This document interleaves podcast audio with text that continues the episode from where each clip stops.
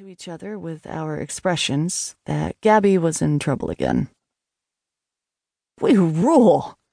Harry gave a fist pump as he exited the bathroom, still buttoning up his pants. You were awesome! He punched me in the arm, oblivious to what was going on with Gabby. My heart broke a little, it split me. Thanks, I said without emotion. I did feel gratitude, but we had other concerns at the moment. Where's Vinny? Our manager, Vinnie Mardigian, appeared as if summoned, all glad handing and smiles. Such a dick. I really couldn't stand him, but he'd seemed confident and competent when we met. You happy? I said. We sold all our tickets at full price. Now, maybe next time we won't have to pay to play? Hello, Monica Sexy Bitch. That was his pet name for me. The guy had the personality of a landfill and the drive of a shark in bloody waters. Nice to see you, too.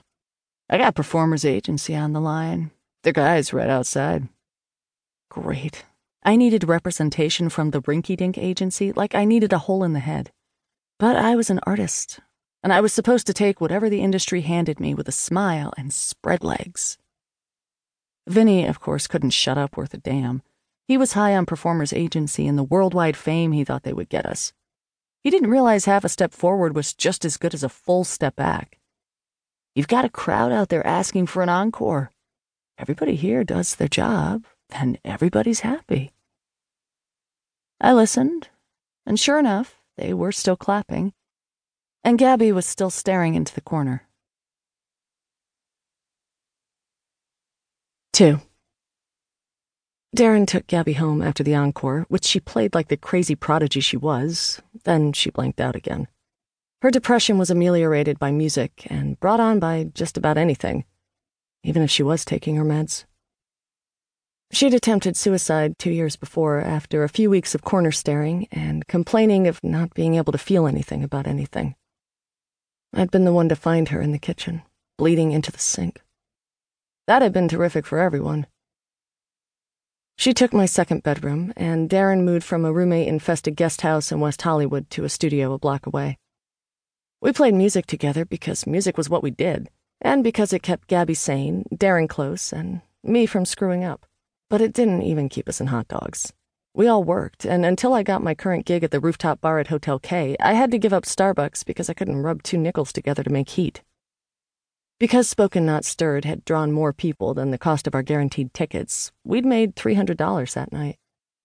15% went to Vinny Landfillian, $68 paid for Harry's parking ticket because he figured if he was loading his bass and amp, he could park in a loading zone on the Sunset Strip before 6 o'clock. We split the rest four ways.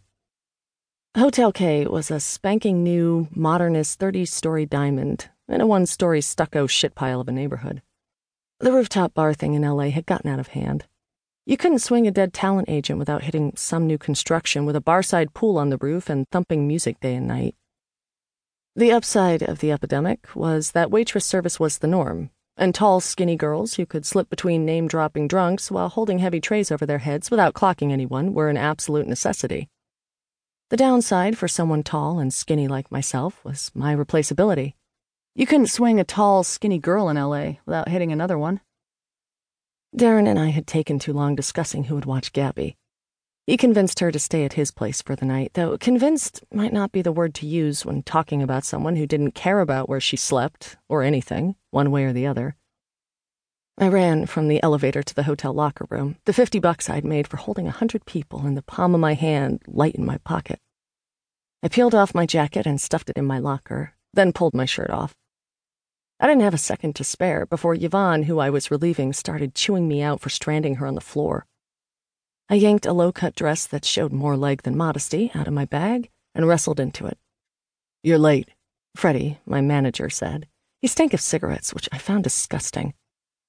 I'm sorry, I had a gig. I kicked off my shoes and pulled my pants off from under my dress. I had no time to worry about what Freddie thought of me. Bully for you. Freddie crossed his arms, scrunching his brown pinstripe suit. He had a mole on his cheek, and wore a puckered expression even when he looked down my shirt, which was almost every time we talked. I didn't wait to argue. I slipped back into my shoes, slapped my locker shut, and ran toward the floor. Yvonne! I caught her in the back hall as she folded a wad of tips into her pocket. Monica, girl, where were you?